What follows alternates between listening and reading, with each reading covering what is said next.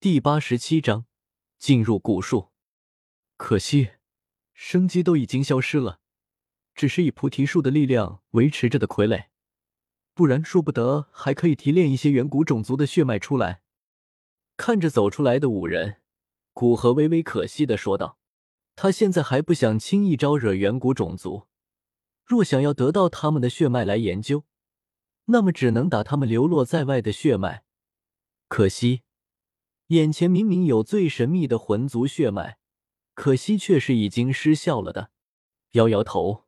对着走过来的五人一握，砰！五人便犹如五团烟火一般，随着一声轻响，整个人被周围突然挤压的空间给压成爆裂的肉泥。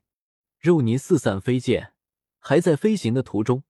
便传来一阵奇异的波动。古河能感知到一种与氢气类似的能量从这些肉泥之中弥散而出，随着那股奇异的能量弥散，那些溅射开来的肉泥就像是突然之间失去大量水分一般，细胞急速萎缩，最后化为粉末，飘洒而下。古河面露果然的神情，没有说什么，越过这些粉末，继续对着菩提古树走去。当古河接近树底，一道巨大的光柱从树体射出，将它包裹。古河没有反抗，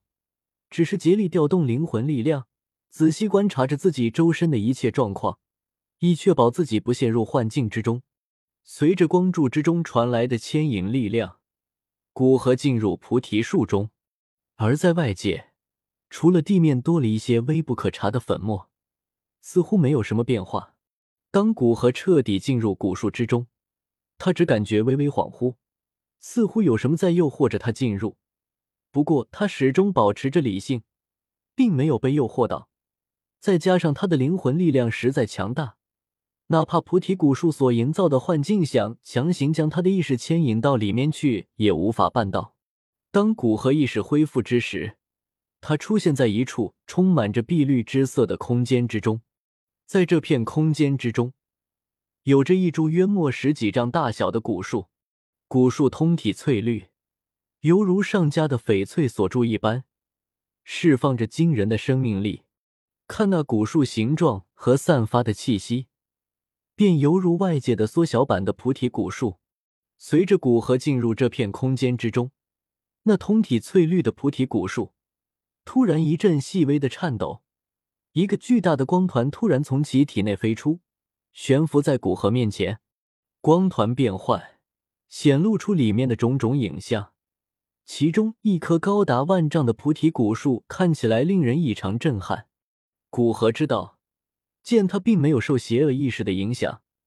菩提古树的本身意识想要古河帮忙驱除斗帝强者的负面情绪力量，而这个光团便是他要说明的东西。尽管古河已经知道原因，但他还是想要看看，毕竟这可以说是天底下独一份斗帝强者的战斗影像。哪怕远古种族中最为强大的古族和魂族，怕都没有这种影像，哪怕有，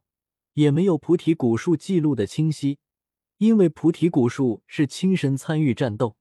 对战斗的过程和斗帝所拥有的能力也最为清楚。随着光团画面的推移，一位身穿黑衣的人影出现在光团之中，在那道人影身上，一种仿佛是天地至尊般的感觉，在古河心头不自觉地划过，似乎光团中的男子本就该是这片天地的至尊一般。当反应过来，古河惊骇地看着光团，只是不知道多少年前的一道影像，便能影响到他。斗帝，那是何等强大的力量啊！古河不禁产生憧憬，更加仔细地看着光团中的战斗，里面斗帝的战斗和招式让古河看得心驰神往。斗帝的每一招一式都拥有毁天灭地的强大力量，到了这一境界，一念之间便是天地反复，斗圣强者在这个境界的面前犹如婴儿般脆弱，随手便可封锁斗圣标志性的能力，调动天地能量，若是放开手脚战斗，整个斗气大陆都会破碎，其威力超过凡人所能想象的极限。观看光团的古河并没有去管事情的原委，只是专心看着光团之中斗帝的能力，说不定便能借着这个感悟创出什么招式呢。等到光团中的影像看完之时，古河有一种怅然若失的感觉。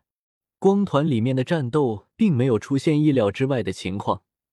结果便是第一位出现的斗帝身死，然后留下负面情绪侵染菩提古树。古河也知道应该如何做，于是他道：“将菩提子给我吧，我帮你驱除负面情绪，不过你得答应让我在你下面坐一坐。”花对于古河的话，那缩小版的古树树枝上下摇动，犹如在点头一般。同时，一枚枚绿色光点从其体内飘飞而出，最后悬浮在古河面前。古河数了数，总共45枚，应该足够将菩提树身上斗帝强者的负面情绪驱除干净。没有多言，古河手指一引，一枚菩提子便被其牵引过来，随即手掌一招，一团青黑色的火焰出现在其掌心。菩提子被其牵引进入异火之中，随即异火开始释放猛烈的温度。既然菩提古树已经答应下来，以他犹如3岁儿童般的灵智，反悔的可能性几乎没有。既然如此，那就用心帮他炼化。菩提子作为菩提树的果实之一，蕴含着极其庞大的能量，不然也不会成为提升晋升斗圣成功率最好的丹药。不过，在古河催动自己的圣炎，以他那可焚山煮海的能力，只是几分钟，菩提子便化为一团晶莹剔透的液体。随着古河继续提升异火的温度，那团液体马上开始被蒸发开来，很快便化为了一缕翠绿的氢气。氢气从火焰之中渗透而出，